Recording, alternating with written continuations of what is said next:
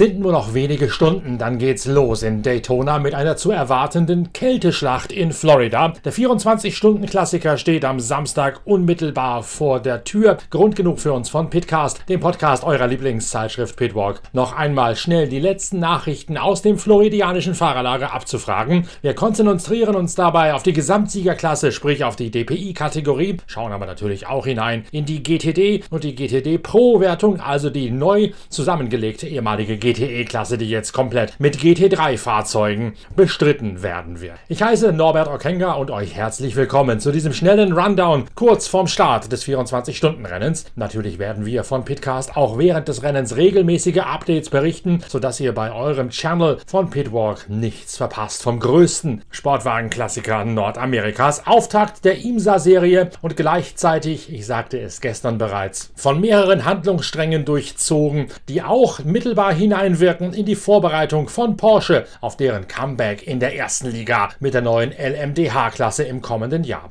Was es damit auf sich hat und warum beim 24-Stunden-Rennen von Daytona sogar die GTD-Klasse immens wichtig ist für die Vorbereitung auf das Comeback der Schwaben, das erörtern wir dann in der kommenden Ausgabe der Zeitschrift Pitwalk, die am 25. Februar erscheinen wird. Da gibt es nicht nur ein großes Special zur Rallye Dakar und zum Auftakt der Rallye-Weltmeisterschaft mit der spektakulären neuen Hybridformel, sondern eben auch einen riesigen Themenschwerpunkt zum Bereich Sportwagen-Weltmeisterschaft und IMSA-Serie. Da geht es zum einen um die Modifikationen, die Verbesserungen, mit denen das Team von James Glickenhaus zum Toyota-Jäger werden möchte. Gleichzeitig aber auch eben gibt es exklusive Einblicke hinter die Kulissen der Vorbereitung von Porsche auf die Rückkehr in die erste Liga im kommenden Jahr. Wer die Zeitschrift Pitwalk, es wird dann Heft Nummer 65 sein, schon mal vorab bestellen möchte, der kann das jetzt schon tun mit einer E-Mail an shop@pitwalk.de, denn das wird ein wahres Freudenfest auch für alle Freunde des gepflegten Sportwagen Langstreckensports.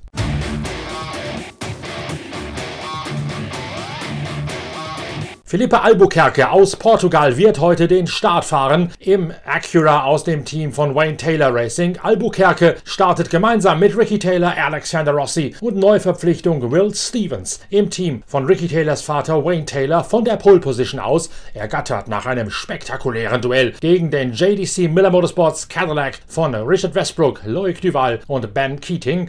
Tristan Vautier ist derjenige, der als Vierter im Bunde im Miller Cadillac neben Felipe Albuquerque aus der ersten Startreihe in das 24-Stunden-Rennen hineingehen wird. In Reihe 2 dann ein weiterer Cadillac und ein weiterer Honda Acura von Meyer Shank Racing und auf dem dritten Startplatz Mike Rockenfeller mit Kamui Kobayashi, Jimmy Johnson und Jose Maria Lopez, zwei Toyota-Fahrer aus der Sportwagen-Weltmeisterschaft, also mit dem siebenfachen NASCAR-Sieger Jimmy Johnson und mit Mike Rockenfeller, dem ehemaligen ehemaligen DTM-Piloten. Mike, wie sieht's denn aus bei euch mit der Vorbereitung? Es hat ja nochmal freie Trainings gegeben am Donnerstag und am Freitag nach dem Raw und nach dem Qualifikationsrennen, wo allerdings das Wetter nicht so richtig mitgespielt hat. Kannst du uns, Mike Rockenfeller, schon ein bisschen was sagen, wie ihr dasteht im Kampf gegen den Acura vor euch und wie ihr fahrermäßig rotieren werdet, was die Strategieeinteilung für euer Rennen vorsieht? Ich glaube, wir haben die letzten Tage nicht viel machen können durch den Regen. Das ging aber allen so. Wir hätten gerne noch mehr probiert, wie immer. Versucht man bis zur letzten Minute natürlich noch alles zu optimieren. Ähm, wir waren nicht ganz happy beim Vortest mit dem Auto. Hoffen aber, dass wir jetzt in einem Fenster sind, wo wir uns in die eine oder andere Richtung während dem Rennen auch bewegen können, je nach Streckenentwicklung, ähm, ne, wo wir einfach reagieren können, noch auf die Balance mit gewissen Einstellungen, sei es jetzt eine andere Nase, ähm, um, um mehr oder weniger Abtrieb vorne zu kriegen oder eben den Heckflügel einzustellen während einem Stopp. Ähm, die, die Stabis können wir im Auto verändern beim Fahren. Also wir haben, wir haben ein paar Tools. Der Luftdruck ist natürlich immer eine Möglichkeit von Satz zu Satz. Und ja, es ist, es ist verdammt kalt dieses Jahr. Das heißt, ähm, wir haben ein trockenes Rennen vor uns mit Sonne aber extrem kalten Bedingungen und zwar durchweg, also nicht nur in der Nacht, wie es sonst schon immer mal war, sondern auch über Tag. Und ähm, ja, da gilt es natürlich, die Reifen auf Temperatur zu kriegen. Ähm, das ist klar, aber auch da hat jeder die gleiche Herausforderung. Und ansonsten, äh, was äh, Fahrerrotation angeht, ähm, war der Ursprungsplan eigentlich Kamui Start, dann ich, dann José, dann, äh, dann Jimmy. Aber das haben wir jetzt geändert. Ähm, weil Rosé fährt jetzt den gleichen Sitz, das gleiche Inlay wie, wie Kamui, weil seiner nicht so gut war. Und dementsprechend macht es keinen Sinn, dann äh, quasi Kamui nimmt es raus, ich gehe rein mit meinem und dann José wieder mit Kamuis rein. Dementsprechend werden wir jetzt wahrscheinlich so machen, dass Kamui anfängt, dann José, dann ich, dann Jimmy und in der Rotation werden wir durchs Rennen gehen. Das ist mal der Plan, stand jetzt. Ähm, wahrscheinlich fangen wir mit Doppelstints an, damit jeder äh, im, im, Tageslicht noch zum Fahren kommt. Und dann in der Nacht sicherlich drei oder vier Stints äh, immer im Auto sein, die Fahrer. Genau, also von daher, ich glaube, es wird eng. Wir können, wir können vom letzten Platz äh, bis zum Sieg äh, kann alles bei rauskommen. Das ist sehr schwer vorherzusagen. Ich glaube, alle Autos sind extrem stark besetzt in der DPI. Ähm, der Honda ist vielleicht ein bisschen schneller, ähm, würde ich sagen. Ähm, aber ja, es ist ein langes Rennen und, und ähm, du weißt, am Ende wird es erst hier in Daytona am Sonntag die letzten ja, vier, sechs Stunden entschieden. Da musst du schnell sein und äh, auf der Lead Lab sein.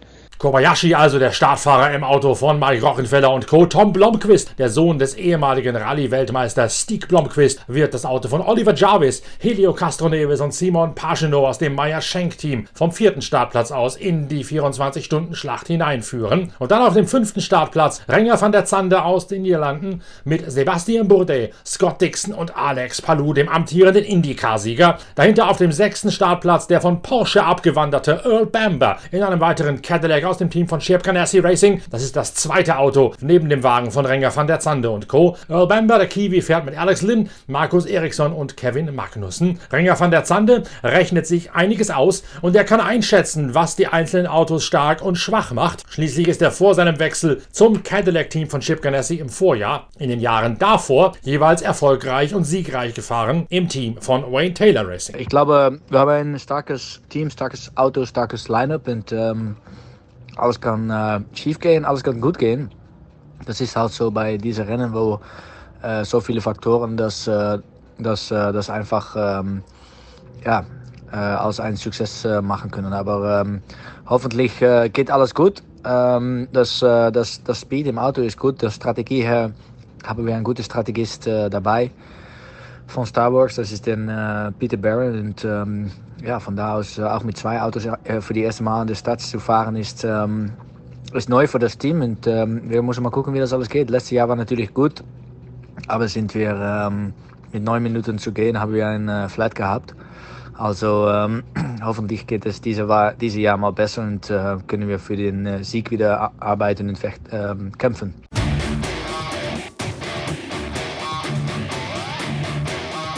Und damit schauen wir in die GTD Pro Kategorie, das Auto von TR3 Racing, der Lamborghini Huracan, in dem unter anderem auch Rolf Ineichen und Mirko Bortolotti fahren. Der wird von Marco Mappelli, dem ehemaligen Starfahrer aus dem Rennstall von Franz Konrad beim 24-Stunden-Rennen auf der Nordschleife in den Start hineingeworfen. Von der Pole aus daneben in der zweiten Startreihe führt Mathieu Jaminet aus Frankreich das Pfaff Motorsports Team an. Eines der wenigen Trios im Felde, Philippe Nasser und Matt Campbell sind in diesem Porsche 911 GT3 gemeldet gemeldet, neben Startfahrer Mathieu Jaminet, dem jungen Franzosen. Und nach den beiden Profi-Autos kommen schon die ersten Amateurbesatzungen aus der reinen GTD-Klasse. Das führt uns dann gleich einmal zu einem ganz interessanten Thema, nämlich der neuen Klassenkonstruktion in der GT-Kategorie, in der GT-Fahrzeuggattung. Sebastian Golz von Porsche ist der Einsatzleiter für die GT3, die hier GTD heißen. Sebastian Golz, am Freitag hat es hier das erste Mal wieder eine trockene Session gegeben, nachdem der Donnerstag völlig verregnet gewesen ist. Beim Raw war es es gleichzeitig trocken. Was nehmt ihr jetzt denn ins Porsche-Lager als Vorbereitung an Lehren mit fürs 24-Stunden-Rennen? Sagen wir so, man nimmt jetzt natürlich alles mit, was wir im Rohr gelernt haben. Das war auch gut so, dass es trocken war, so wie du es gerade schon gesagt hast.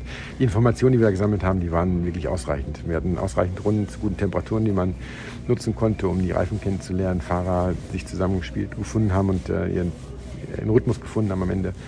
Und ähm, jetzt natürlich die, die Tage, die wir jetzt hatten im Feuchten, sind auch gar nicht so schlecht, weil man natürlich nochmal, falls das Wetter in irgendeine Richtung umschwingen sollte, auch diese Informationen gerne mitnimmt. Jetzt hat sich aber rauskristallisiert, okay, es wird trocken sein. Das heißt, die Informationen, die man da gesammelt hat, sind jetzt nicht mehr so wichtig an der Stelle. Das heißt, da haben wir nur geguckt, passt die Technik, haben alle unsere Systeme die richtigen Funktionen, gibt es irgendwelche anderen kleinen Probleme, aber damit konnte man die Zeit auch zum Teil nutzen. Äh, man hat auch gesehen, dass die Fahrer nicht alle, beziehungsweise die Teams nicht alle die Autos durchgehend eingesetzt haben, einfach um auch sicher zu sein, dass man das Auto nicht verliert.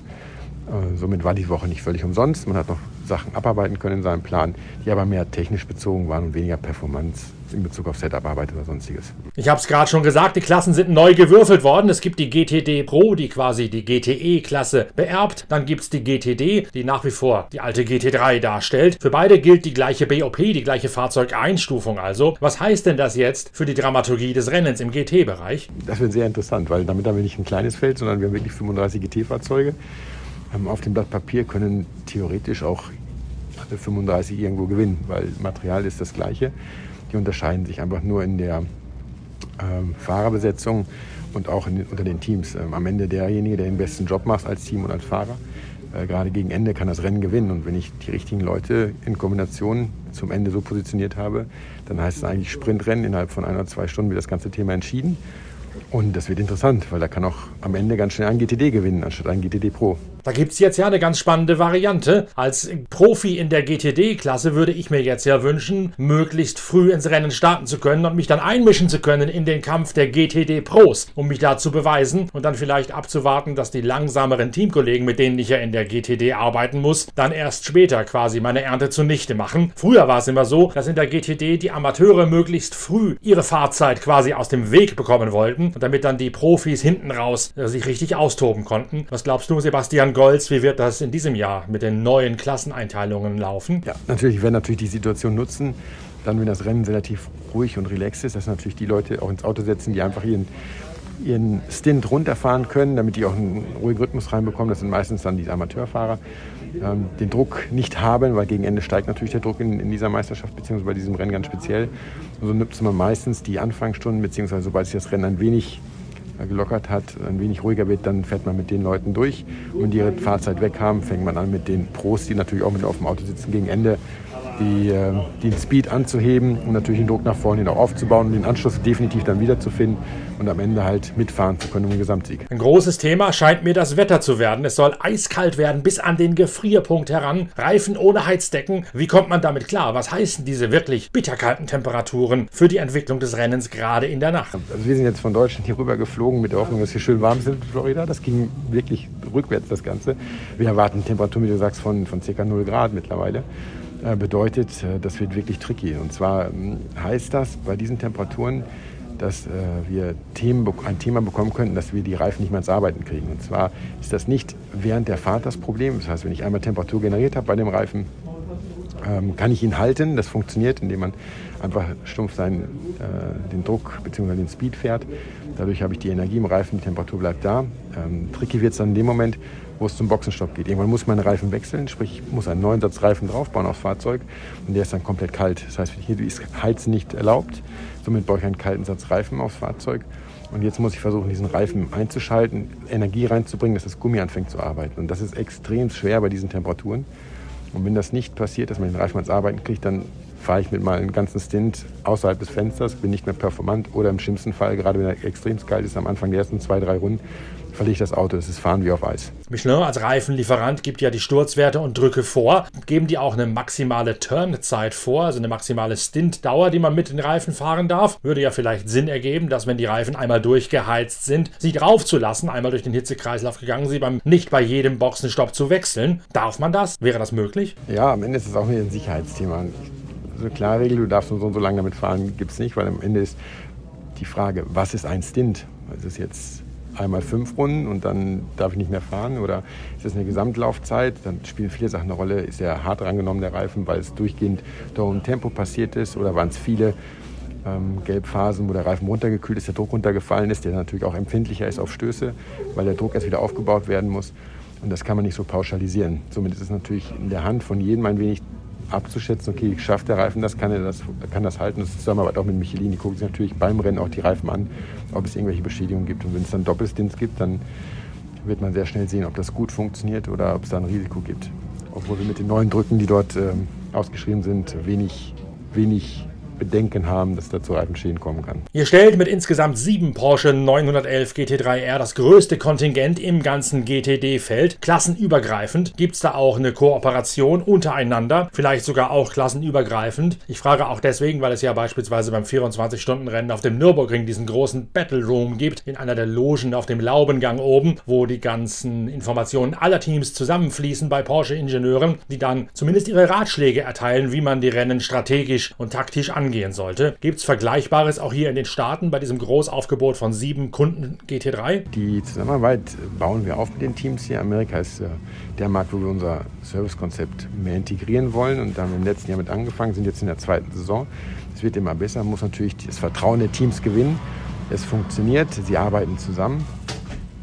Und äh, das macht das ganze System jetzt stark, aber das dauert einfach, das ist eine Entwicklung. Es ist so, da arbeiten Menschen miteinander, die müssen miteinander Vertrauen aufbauen. Und am Ende ist natürlich das Thema, jeder möchte natürlich das Rennen gewinnen. Und das kleine bisschen, das Extra, was man sich natürlich herausarbeitet, das möchte man auch ungern hergeben. Deswegen ist für uns ganz wichtig, wir teilen untereinander die wichtigen Sachen, die für jeden wirklich wichtig sind, essentiell sind. Und äh, jede kleine Sache, wo der wo das Team sich mit seinen Fahrern und seiner Kombination auch abheben kann.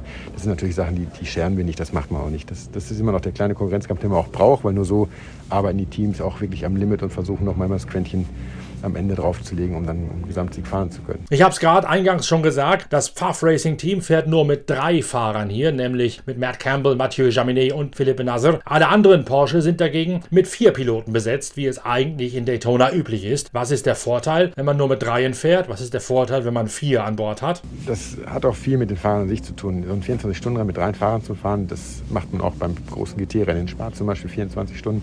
Das funktioniert. Die haben natürlich etwas mehr von ihrer Belastung her, weil sie mehr Fahrzeit im Auto haben.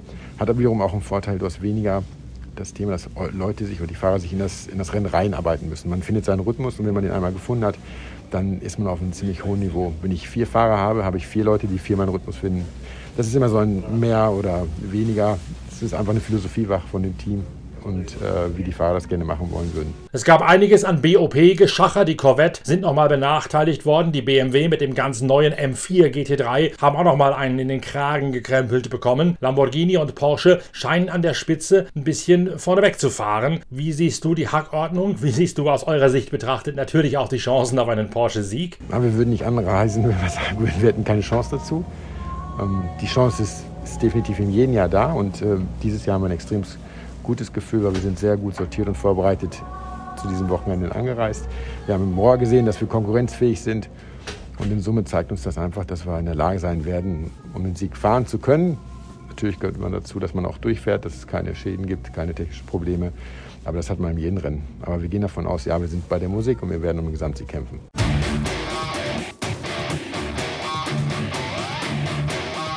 In der reinen GTD, also der Mischkalkulation aus Profi- und Herrenfahrer, freut sich Mario Farnbacher, dass sein Honda NSX-Team so langsam den Weg zurückfindet, nachdem auch der Regen am Donnerstag ihn noch ein bisschen die Petersilie verhagelt hat. Ja, äh, hatten endlich mal ein freies, äh, im freien Training trockene Bedingungen heute. Äh, das war eine große Schwierigkeit äh, vom Rolex-Wochenende. Und leider ist er uns äh, das äh, die, trockenen Bedingungen ähm, weggeblieben im, äh, äh in der, im Rohr-Weekend wegen äh, dem Unfall, was mein Teamkollege hatte. Und ähm, dementsprechend hinken wir ein bisschen mit dem Trockensetup hinterher.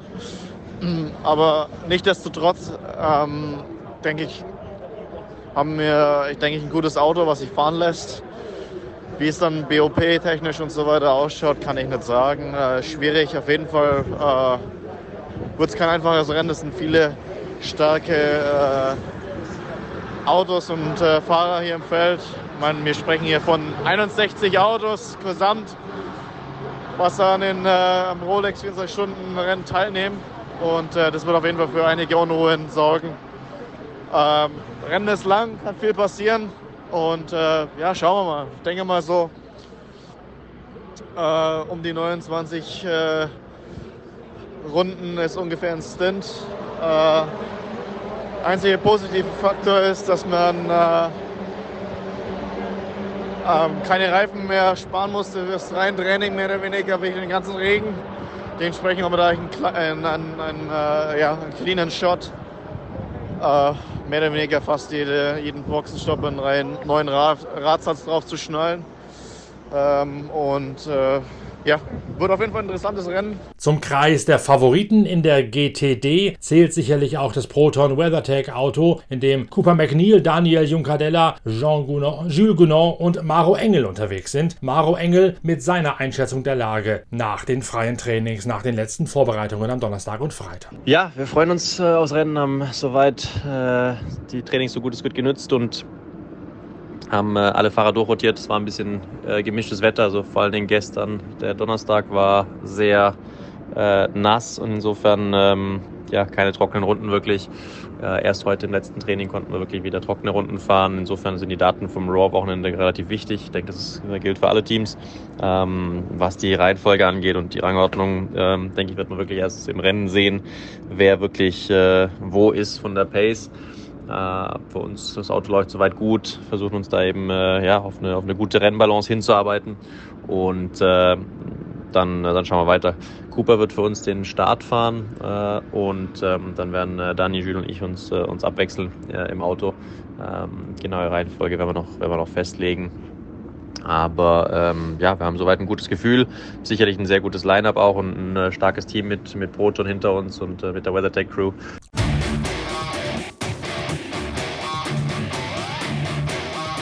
Dann mögen die Spiele beginnen. Der Start zum 24-Stunden-Rennen von Daytona führt noch in Helligkeit und dann geht es in eine, wie immer in Daytona, sehr lange und in diesem Jahr außergewöhnlich kühle Nacht mit Temperaturen bis an den Gefrierpunkt hinein. Wir melden uns mit den ersten Updates am Sonntag deutscher Zeit wieder mit den Zusammenfassungen der Abendstunden und der Nacht beim 24-Stunden-Rennen von Daytona. Bis dahin gibt es für euch ja vielleicht noch das ein oder andere spannende Kapitelchen zu lesen in der aktuellen Ausgabe der Zeitschrift Pitwalk mit dem Coverstory über die historische Trans Am-Meisterschaft. Da haben wir ja schon einen Ford Mustang auf dem Cover und dieser Ford Mustang schreibt ja auch jetzt gerade wieder Geschichte. Ford hat bekannt gegeben, man werde bald mit einem neuen Ford Mustang GT3 in die IMSA-Serie einsteigen, in die GTD, über die ich gerade eben noch gesprochen habe. 5 Liter V8 Motor, das Auto wird sicherlich ein Fest für alle Sinne, vor allen Dingen auch für die Ohren werden. Ford geht also beim Motorsport weiterhin einen komplett anderen und viel nachvollziehbareren Weg, als die deutschen Marken das momentan tun. Ford und Toyota sind die großen Gewinner des Motorsport-Umorientierungsprozesses, der momentan gerade läuft. Auch das werden wir sicher in einer der nächsten Ausgaben der Zeitschrift Pitwalk noch einmal ausgiebig thematisieren. Ford gibt uns da mit dem Announcement jetzt mit einem Mustang GT3 zu kommen eine Steilvorlage. Und wie das Ganze funktioniert, dass man Motorsport wieder sinnhaftig kriegt, das zeigt gerade auch das 24-Stunden-Rennen von Daytona mit 61 Autos bei der Jubiläumsausgabe. Es gibt also jede Menge Grund, die aktuelle Ausgabe der Zeitschrift Pitwalk zu studieren mit dem großen Ford Mustang Cover Story zur historischen Trans Am, zur Entwicklung des Ford Mustang, aber natürlich auch mit den anderen Sportwagenthemen, die wir dort begleitet haben. Und wie eingangs erwähnt, in der neuen Ausgabe Heft 65 vom Februar, da gibt es dann den großen Rundumschlag mit allen Hintergründen, auch denen, die man vielleicht ein bisschen geheim halten möchte bei Porsche, wie dann die Schwaben zurückkehren werden in die erste Liga und welche verschiedenen Handlungsstränge dort gerade